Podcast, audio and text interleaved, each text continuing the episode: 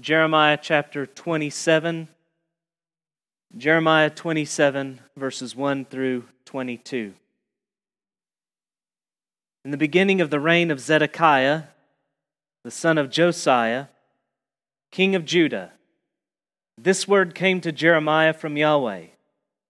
Thus Yahweh said to me Make yourself straps and yoke bars and put them on your neck.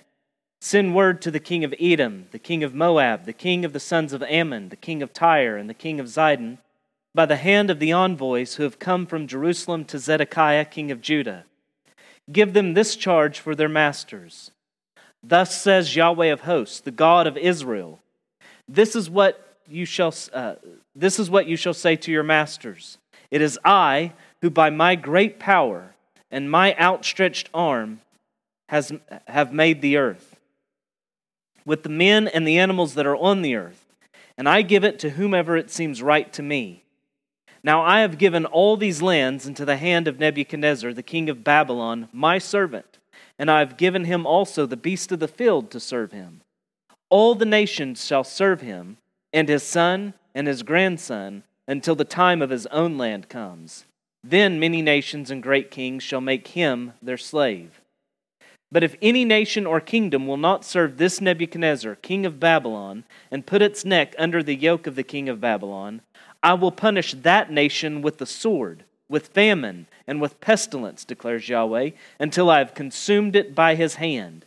So do not listen to your prophets, your diviners, your dreamers, your fortune tellers, or your sorcerers, who are saying to you, you shall not serve the king of Babylon, for it is a lie that they are prophesying to you, with the results that you will be removed far from your land, and I will drive you out, and you will perish. But if any nation that will bring its neck under the yoke of the king of Babylon and serve him, any, but any nation, I will leave it on its own land to work it and dwell there, declares Yahweh. To Zedekiah, king of Judah, I spoke in like manner Bring your necks under the yoke of the king of Babylon, and serve him and his people, and live. Why will you and your people die by the sword, by famine, and by pestilence, as Yahweh has spoken concerning any nation that will not serve the king of Babylon? Do not listen to the words of the prophets who are saying to you, You shall not serve the king of Babylon, for it is a lie that they are prophesying to you. I have not sent them, declares Yahweh, but they are prophesying falsely in my name, with the result that I will drive you out and you will perish, you and the prophets who are prophesying to you.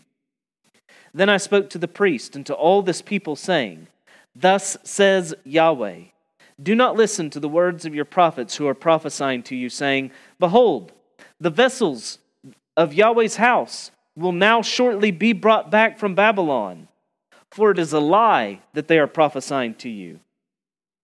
Do not listen to them. Serve the king of Babylon and live. Why should this city become a desolation? If they are prophets, and if the word of Yahweh is with them, then let them intercede with Yahweh of hosts, that the vessels that are left in the house of Yahweh, and the house of the king of Judah, and in Jerusalem may not go to Babylon. For thus says Yahweh of hosts concerning the pillars, the seed, the stands, and the rest of the vessels that are left in the city, which Nebuchadnezzar king of Babylon did not take away when he took into exile from Jerusalem to Babylon Jeconiah the son of Jehoiakim, king of Judah, and all the nobles of Judah and Jerusalem. Thus says Yahweh of hosts, the God of Israel, concerning the vessels that are left in the house of Yahweh and the house of the king of Judah and in Jerusalem, they shall be carried to Babylon and remain there until the day I visit them, declares Yahweh. Then I will bring them back and restore them to this place. This is the word of the Lord. Thanks be to God. Let's pray.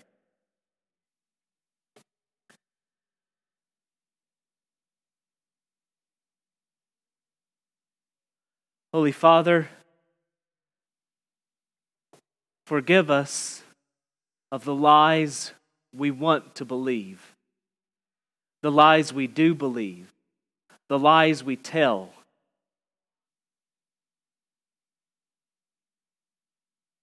Have mercy on us, Father, for so many who claim your name, the name of the true God, the God of Israel, the God of the Lord Jesus Christ, the one who purchased the church with his own blood. Forgive us that so often your name is used to conceal that which is anti Christ, anti truth, anti gospel. Forgive us how we have, for how we have been complicit in this. Forgive us that it does not aggravate us as it should. Forgive us whenever we, who are your salt and your light, have kept our mouths shut and allowed the lies to pervade and spread. And so grant us grace, Father. May your truth embolden us now. May we hate that which is contrary to your truth. May we stand for righteousness. May we stand for your word. Send your spirit now and strengthen us in Christ, in whose name we pray. Amen. Four times in our text, to three different audiences, Jeremiah commands them do not listen. Jeremiah basically preaches the same sermon to three different groups. And there's some details that change, but the major thrust of each sermon has two points, two commands that come across. One, bear the yoke. Two, do not listen. Bear the yoke, do not listen. Uh, false prophets are everywhere. Now, as then, false prophets are everywhere. Of course, the pagans still have their prophets, their diviners, their dreamers, their fortune tellers, their sorcerers. But slicker names don't change the reality. Just as godless and often performing the same function are those who go by the names philosophers, professors, advisors, scientists, researchers. Now, prophet in itself could be one could be a true prophet or a false prophet the same way with all those offices, but changing the name from a non-pagan idea like fortune tellers to advisors doesn't make them neutral. It doesn't make them uh, benign. M- many are godless. But leaving all of that aside, leaving the pagans aside, false prophets and false teachers not only abound in pagan Moab and secular Edom, they are abundant in Judah, in Christendom, in the church. They are all over the radio. Extremely rare is the instance, whenever I hit scan on the radio, that I don't come across some Joel Osteen or lesser known figure mangling, perverting, twisting, distorting the Word of God. They're all over television. Television is dominated not just by false teachers, but by some of the very worst false teachers. From a T.D. Jakes, who denies the Trinity, to Joyce Meyer, who not only on the very face of things is disqualified, but whose preaching has more in common with New Thought philosophy the idea that you can change reality by your thoughts and by your words than it does with anything we see in the scriptures. They're all over the Christian bookstore. Walk into a Christian bookstore, and the shelves are thick with a mixture of prosperity gospel, like I've just mentioned, or a kind of mystical new age experiential spirituality in the vein of Jesus Calling by Sarah Young, or the latest title to add to the heap of titles that view the church more along the lines of a business commercial model than as the people of God.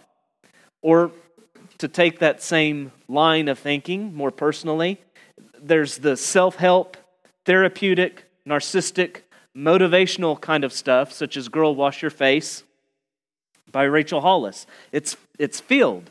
Or false teachers are, over, are, are all over politics as well. Donald Trump's spiritual advisor is Paula White, who claims to be a prophet and says that Jesus' death and resurrection ensures health and wealth in this life. They are all over the Southern Baptist Convention and the Presbyterian Church in America. I don't say they dominate necessarily. I hope that's not the case. But it's not so hard to find them anymore amongst us.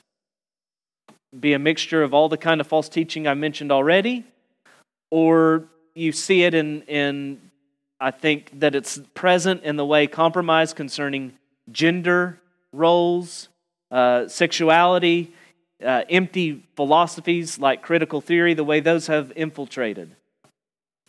They are everywhere, and so we need to be told just as emphatically, just as repeatedly do not listen to them. Do not listen to them.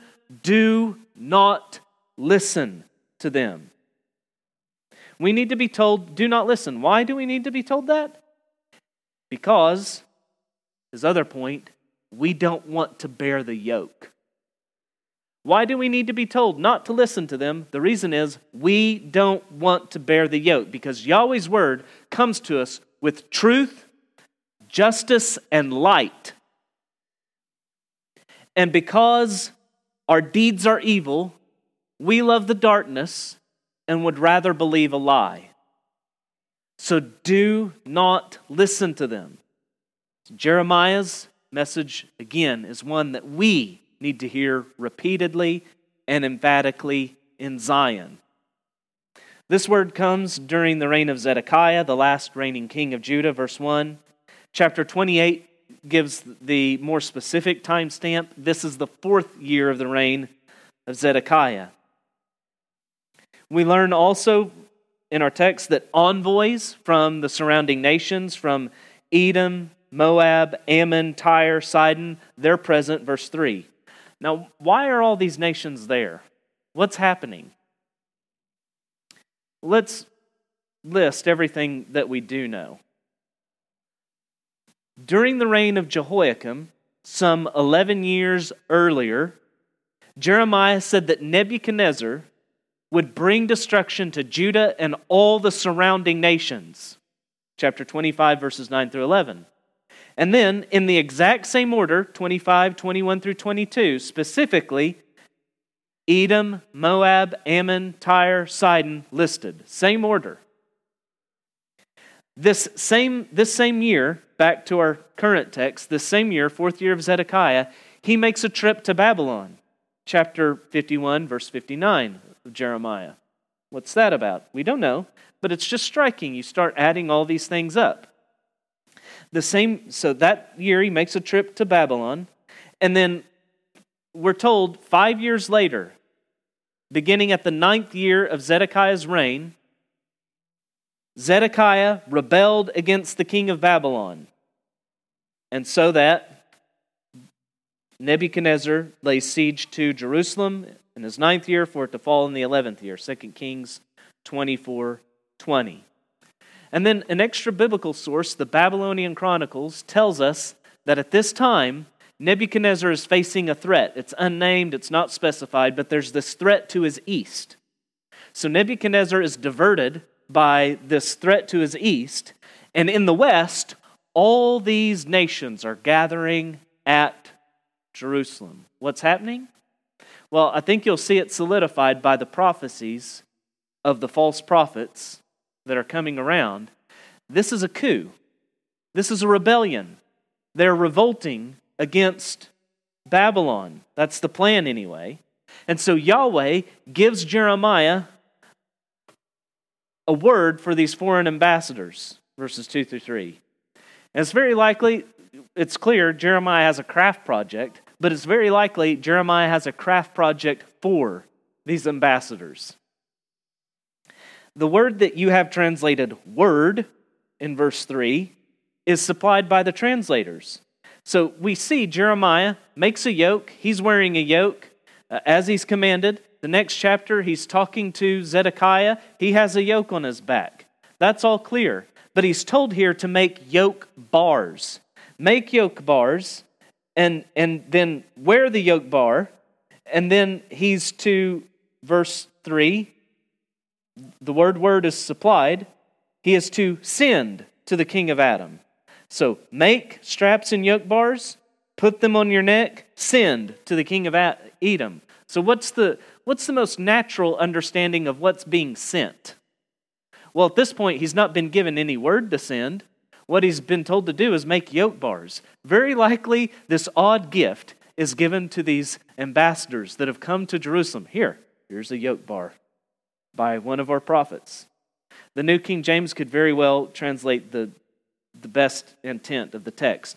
Make yourselves yoke, uh, bonds and yokes, put them on your neck, and send them to the king of Edom, etc. So these envoys then return with this odd gift and a message. Verse 4 Give them this charge for their masters. The gifts don't come with a card, but they do come with a message. Yahweh of hosts, the God of Israel, that's the way it's to be presented. Give them this charge Yahweh of hosts, the God of Israel.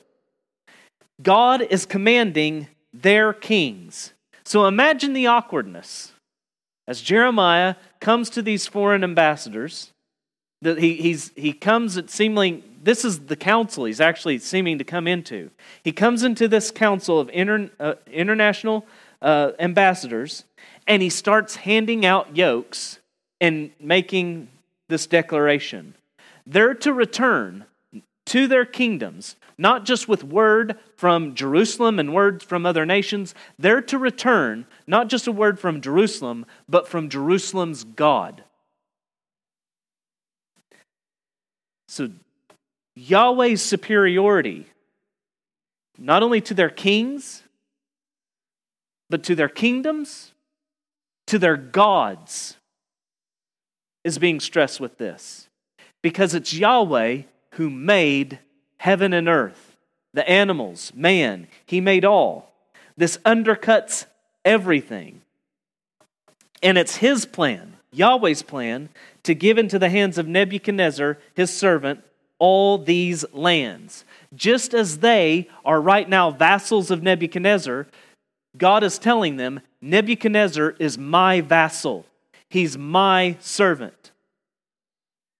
There's a peculiar detail that's brought out in this concerning the earth, though, that he's the one who has made earth and the animals that are on the earth. And then concerning Nebuchadnezzar, his servant, he's given him also the beast of the field to serve him. And so it's not just Genesis in general that's being recalled, God as creator but something very specific from Genesis that's being brought up by this. Genesis 1 26 through 28. God said, Let us make man in our own image after our likeness.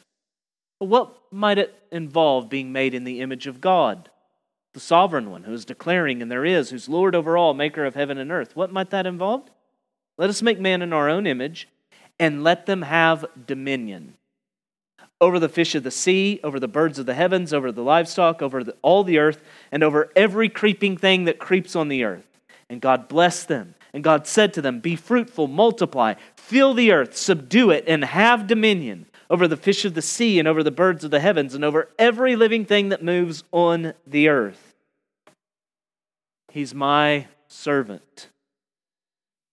He's, he's imaging forth, in a way, Yahweh's rule and dominion. We are all, every one of us, vassal kings entrusted with a bit of dirt. God is the landlord, and we are all steward farmers. We are all tenant farmers. You got a bit of earth that you've been entrusted with, a bit of dominion, a sphere, a rule, a reign, and you're to return it back to your master fruitful. And though Nebuchadnezzar here is is allotted a big chunk of dirt and he, he's a servant of Yahweh, he's not a willing servant. It's peculiar, even though this one who is given dominion over the beast by Yahweh would himself become a beast to learn this lesson. The nations will serve him. They'll serve his son, Evil Merodach. They'll serve his grandson, Belshazzar. But then their time would come, and great kings, many nations, would make a slave of him. So, what to see here is that Yahweh is Lord, Babylon is his servant.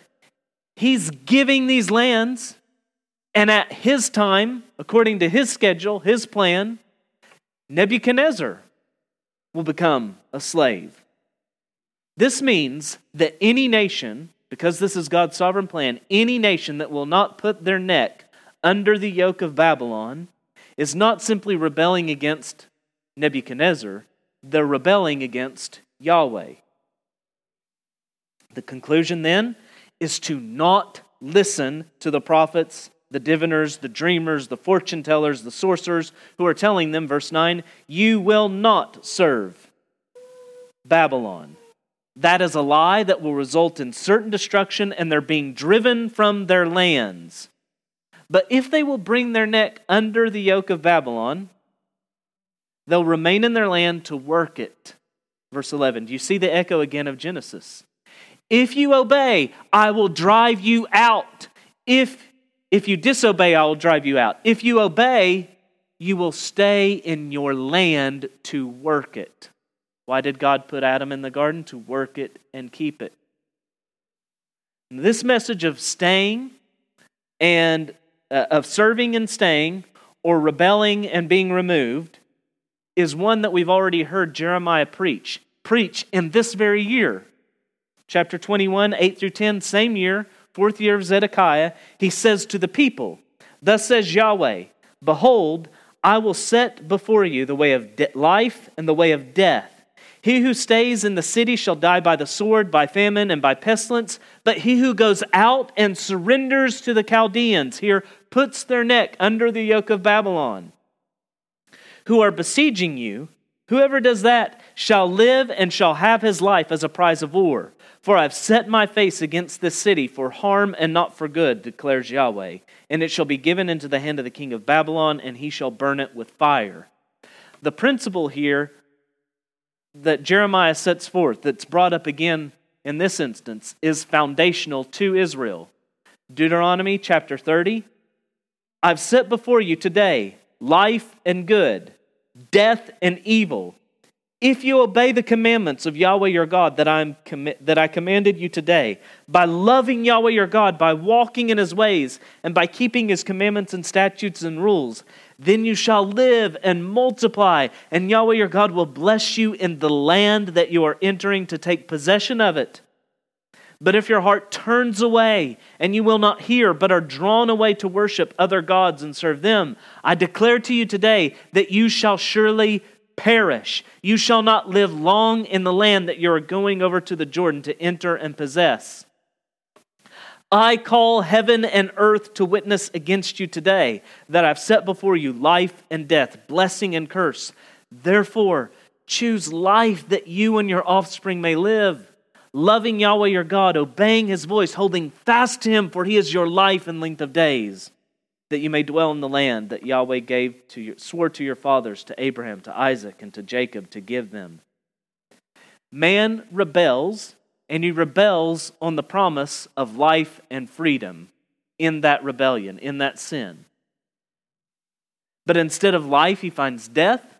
Instead of freedom, he finds bondage. And what the nations are being called to here, to some degree, is not simply to bear Nebuchadnezzar's yoke, but to bear Yahweh's.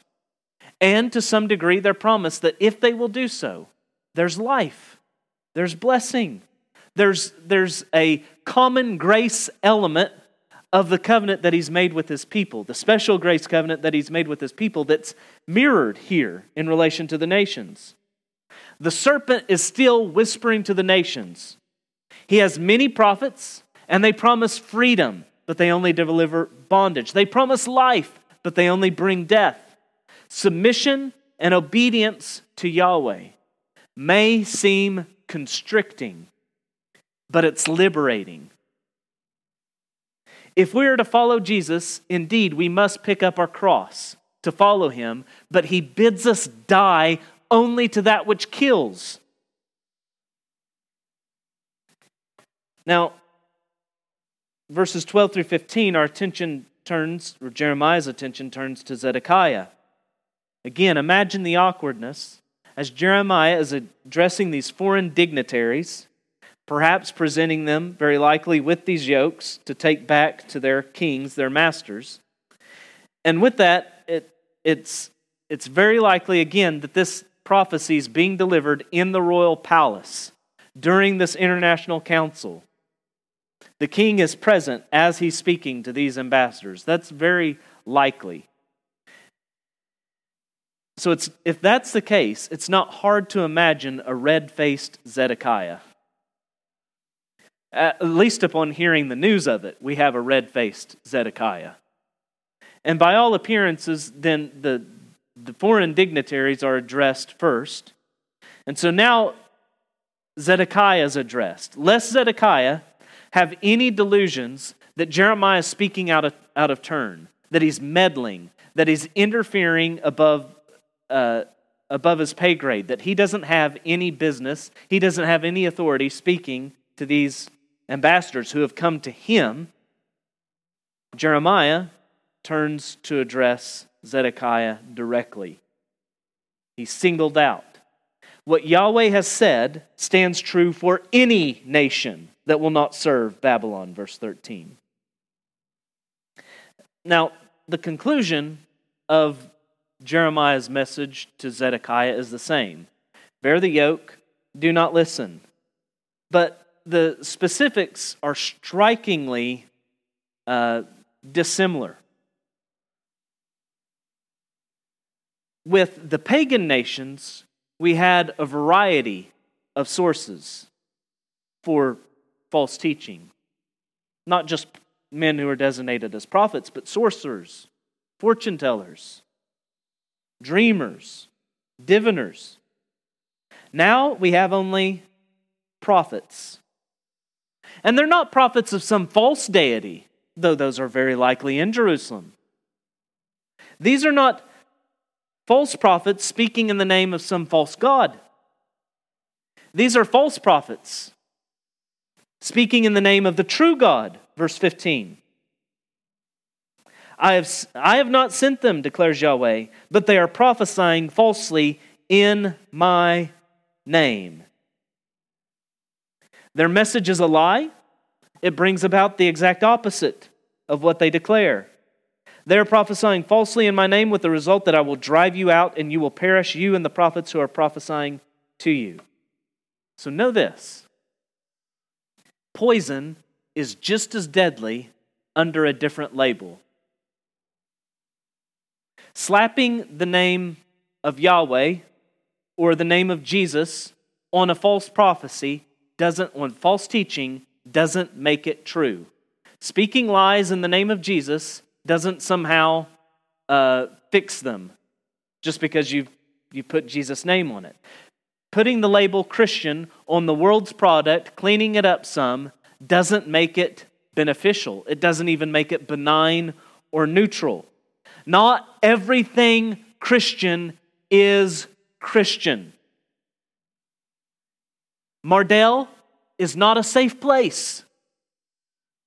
You need as much discernment and perhaps more when you go into that place with Christian the umbrella of Christian hanging over it because it's the medicine that has your name on it that you mistake as being good for you.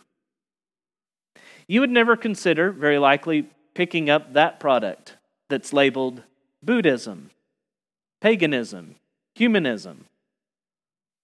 But change the label, modify the language, repackage it, and now you're curious. So let me give just one example, perhaps the most pernicious one that I could Christian music. Slapping the adjective Christian on the noun music doesn't make it Christian any more than slapping the adjective holy onto the noun demon makes them angels. What's the nature of the noun? When you see the label Christian, very often it's nothing more than an attempt to conceal that which is poison. So, Bethel Church in Redding, California, is a cesspool of false teaching. From talk of angel dust falling from the ceiling on the congregants to the practice of grave soaking, where they would visit the grave of someone who was thought to be powerful in the spirit and soak up the dead's anointing, to prophets, apostles, declaring fresh, greater revelation from God. And though their following is huge, I would venture that most evangelical Protestants go ick whenever they look at that mess. And yet, Bethel Music, directly connected to the church, their worship leaders, their pastors, has multiple albums at the top of the Christian charts, has won four GMA Dove Awards. Artists like Jeremy Riddle are part of Bethel Music. They lead worship in their churches. Reckless Love, Cory Asbury, yes, that's Bethel Music. They're not even trying to, to be really clever here. Bethel Church, Bethel Music. Or Vineyard Music, part of the Vineyard Movement. Same kind of teaching.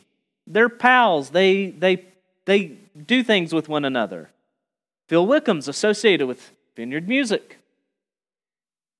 Kari Jobe, Gateway Church, Southlake, Texas, preaches a slick and hip version of the prosperity gospel, has ties with Bethel music as well. If you're in question about Gateway Church, just understand that Todd White has preached there. That ought to be enough. Finally, consider Hillsong United, associated with, again, it's not hard, Hillsong Church. Also, prosperity gospel. In addition to that, they've waffled on issues of gender and sexuality. They've caught enough pushback on that that they, they recant, but nonetheless, too late, you played your cards. We see what you're trying to do here. You're trying to play the crowd, and it didn't work this time. So you recant. Now, I'm not aware of one song from any of these groups that outright, blatantly, explicitly teaches their more heretical views. But the message of their music apes that of pop psychology, uh, self help, humanism. It, it, it has its roots all in worldly philosophies and thinking. Such music is the bait that Satan uses to hide the hook. Many Protestants, I don't think many, most that listen to the, their music, that use it in their worship gatherings, I don't think are in danger of becoming uh, charismatic prosperity gospel proponents. But what does happen, and I think it's clear has happened, is they become experiential, mystical, emotion driven. They become they the, the same basic way of thinking infiltrates their minds without them owning the more heretical views. Satan doesn't mind diluting a deadly poison, sweetening it up some, even adding some beneficial nutrients if he knows you can it'll get you to digest it because it's poison just the same. It's true. Sometimes false prophets can speak truth. We, we see that with Balaam. God sometimes used a false prophet to communicate his truth. But those instances are very rare, and you're not supposed to seek them. Well, God can use a false prophet, so I'm going to listen to false prophets just in case God uses them to speak truth. It's not a good way to go about your spiritual diet. And how are you to know whenever God is using Balaam? Are you going to be are you, are you going to claim to be a prophet yourself? You're the prophet that tells us when false prophets are being true prophets? Is that it? Let's test them according to the word of God. Let's be good Bereans about this, right? I mean, we've done that with Horatio Spafford's It Is Well With My Soul, and he drifted off into heresy.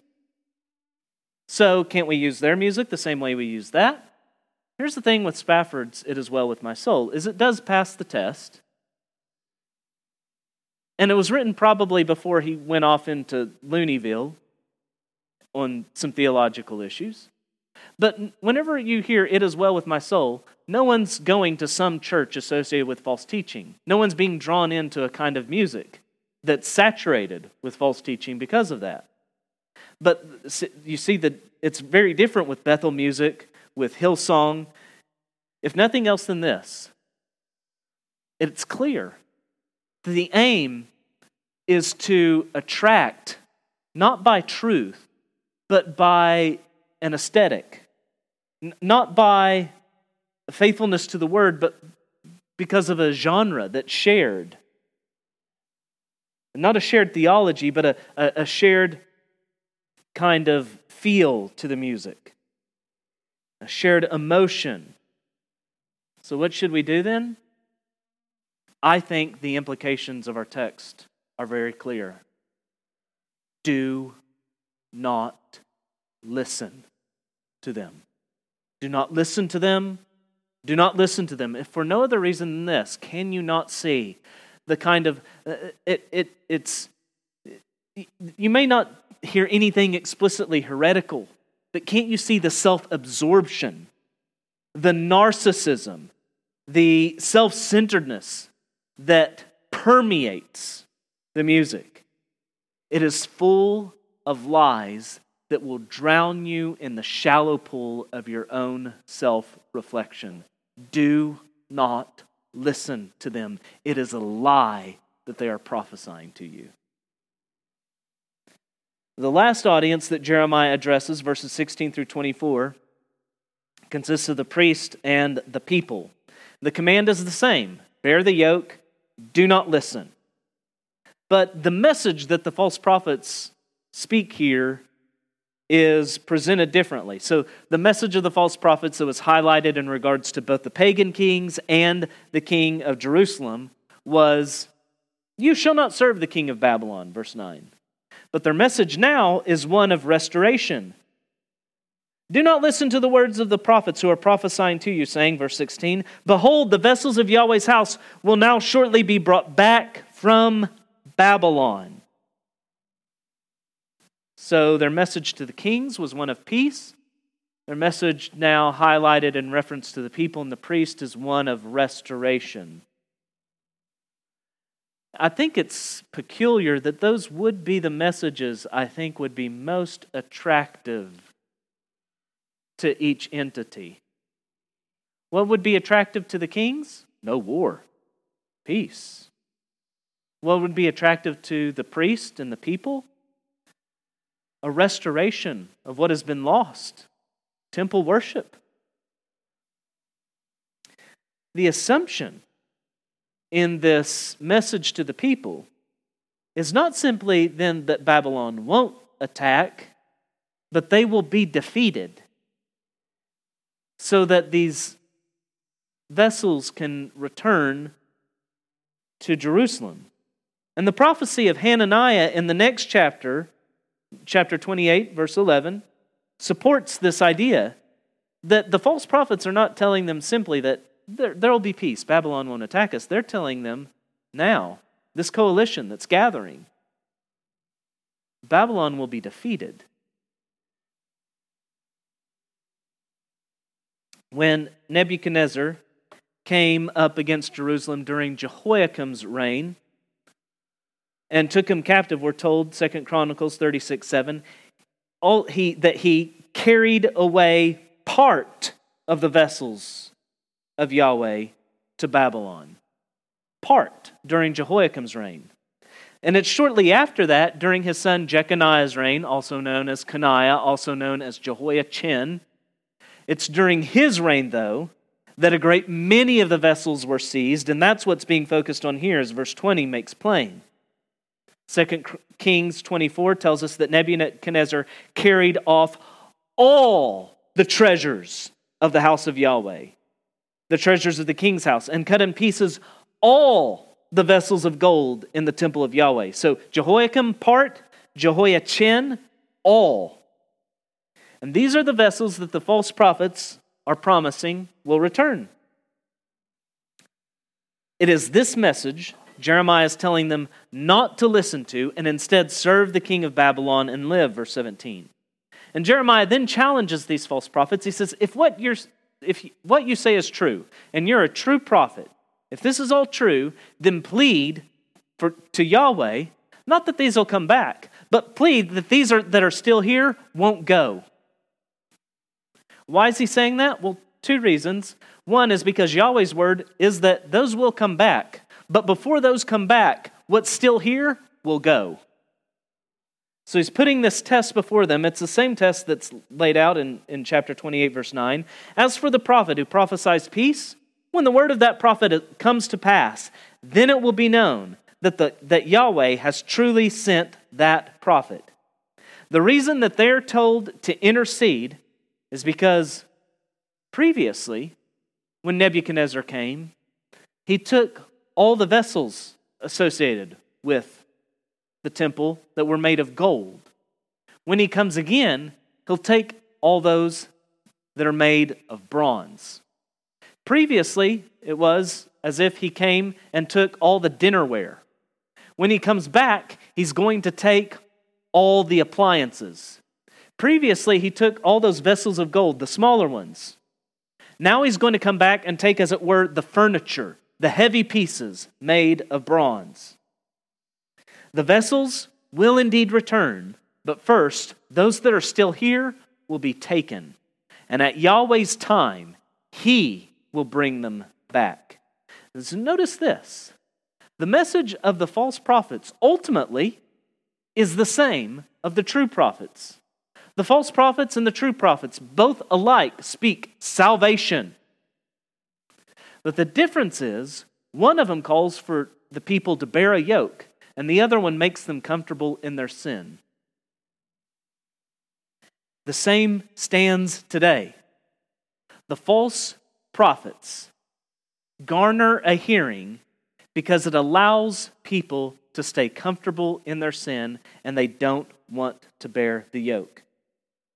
The pagan kings, the priests, the people, everyone here is commanded do not listen to the false prophets. Priests and kings are born, but prophets had a special and direct commission and calling by God. Whenever the prophets or the priest or the kings were unfaithful to the covenant, the prophets were raised up by God to call the people to repent and come back to covenant obedience. But these prophets, he said, have not been sent by him, verse 15. Yahweh made clear in chapter 23 that they speak visions from their own minds. They prophesy the lies of their own hearts, and their dreams are just that. They are their dreams, nothing more. So, do not listen to them. Do not listen to them. Do not listen to them. Do not listen to them. And we should always listen with discernment. We should always be good Bereans, testing the teaching according to God's word to see if it is so. But once you have discerned and you've identified, not that a guy is just off on his position in the millennium, or that he, has a nuanced understanding, or, or he takes this, this secondary issue differently than you do. But once you've determined that he is fundamentally a false teacher, do not listen to him. There are some who are gifted to serve the church in the area of discernment and wisdom. They're shepherds most often, protecting the flock, identifying wolves. But for the sheep, studying the message of wolves is most often an unfruitful habit and a dangerous one. Perhaps you're sharing the gospel and you learn that your friend, your neighbor, your family member believes some false teaching. And so, because you want to help them, you listen to a message or two. Maybe you read a book by this false teacher. You brush up on your apologetic. But in this instance, you, you speak with your shepherd to get guidance. In this instance, though you may not be edified yourself, your aim is to edify. What I want to directly speak of concerning here that I think is plain for the text is that a sheer curiosity, an intellectual itch, a what if about someone that you know is a false teacher is never meant to be indulged in. Paul warned Timothy, not, not the average layman, if you will. He warned Timothy, Oh, Timothy, guard the deposit entrusted to you. Avoid the irreverent babble and contradictions of what is falsely called knowledge, for by professing it, some have swerved from the faith. Paul expands on this in his next letter to Timothy. Do your best to present yourself as one uh, to God as one approved, a worker who has no need to be ashamed, rightly handling the word of truth. But avoid irreverent babble, for it will lead people into more and more ungodliness, and their talk will spread like gangrene. Among them are Hymenaeus and Philetus, who have swerved from the truth, saying that the resurrection has already happened. They are upsetting the faith of some, but God's firm foundation stands bearing this seal the Lord knows who are his. And let everyone who names the name of the Lord depart from iniquity. In chapters 26 through 27, judgment is said to come upon the people because they do not listen. And now, Yahweh is telling them, do not listen to false teaching which denies that judgment. They've not listened for, to the truth. For that reason, they are to be judged. And they shouldn't listen to lies that tell them they will not be. Know that even an itch to understand false teaching can so often lead to a deadly infection. If you're more curious about false teaching than you are zealous to obey true teaching, then the false teaching has already had an ill effect, even if you don't endorse any of it. Any curiosity that distracts you from the truth is an unhealthy one. Why would we ever listen to false teachers? If you have any notion of the truth, you know the answer. And if it just completely dumbfounds you, then you've already bought into a serious lie. Why? Why, why do they get such an audience? Why, why are we in danger so that we need repeated exhortations not to listen to them? Because we don't want to bear the yoke. And this is why indulging sheer curiosity can be so potentially hazardous. Not every lie will be attractive to you. But there is something in every one of our hearts. There is something in every son of Adam that wants a lie to be truth, to excuse some sin or some behavior, some thought, some action. When the very air that we breathe is toxic, we don't need to add toxins to our diet as well we need to take in truth. Just because we have to breathe their air doesn't mean we need to dine at their table. But for those who are tired of the lies, you want truth. For those who want real freedom and not that empty notion of liberty that they promise. For those who have had enough of death labeled as life, listen to the words of Christ Come to me, all you who are weary and heavy laden, and I will give you rest. Take my yoke upon you and learn from me, for I am gentle and lowly in heart, and you will find rest for your souls. For my yoke is easy and my burden is light.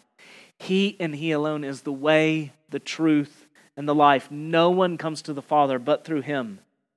Coming to Him means you must admit you have not listened. And that because you have not listened, you are worthy of judgment, of being exiled from His blessing and grace. Coming to Him means repenting of your sins, it means death to the old man. But the man who dies is the man of death. That which is repented of is only bondage and lies, poison. Come to Christ knowing he has already borne the weight of sin and its judgment for all who will trust in him. And yes, he calls you to die, but he calls you to die to that which is death. And on the other side of that death, there is life, life eternal for all who would bear his yoke. Do not listen to the false prophets. Listen to the true prophet of God, Jesus Christ, the Word incarnate, who lived to be our righteousness, died to bear away our sins, rose conquering death, and will return to make all things new. Let's pray.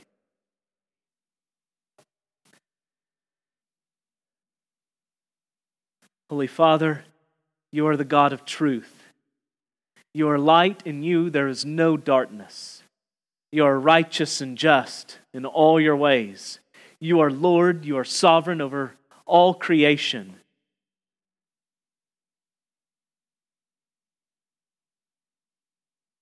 This world is filled with lies darkness. So, Father, give us a hunger, a ravenous hunger for your word and your truth. Give us humble hearts that come under your yoke, the yoke of your Son. Obedient hearts, soft hearts that hear, that listen, that obey. Give us wisdom and discernment. We thank you, Father, that you sanctify your people by your word. Your word is truth. We thank you that you preserve us, Father, so that we persevere. We thank you that the gates of hell will not prevail against your church, which is the pillar and buttress of truth.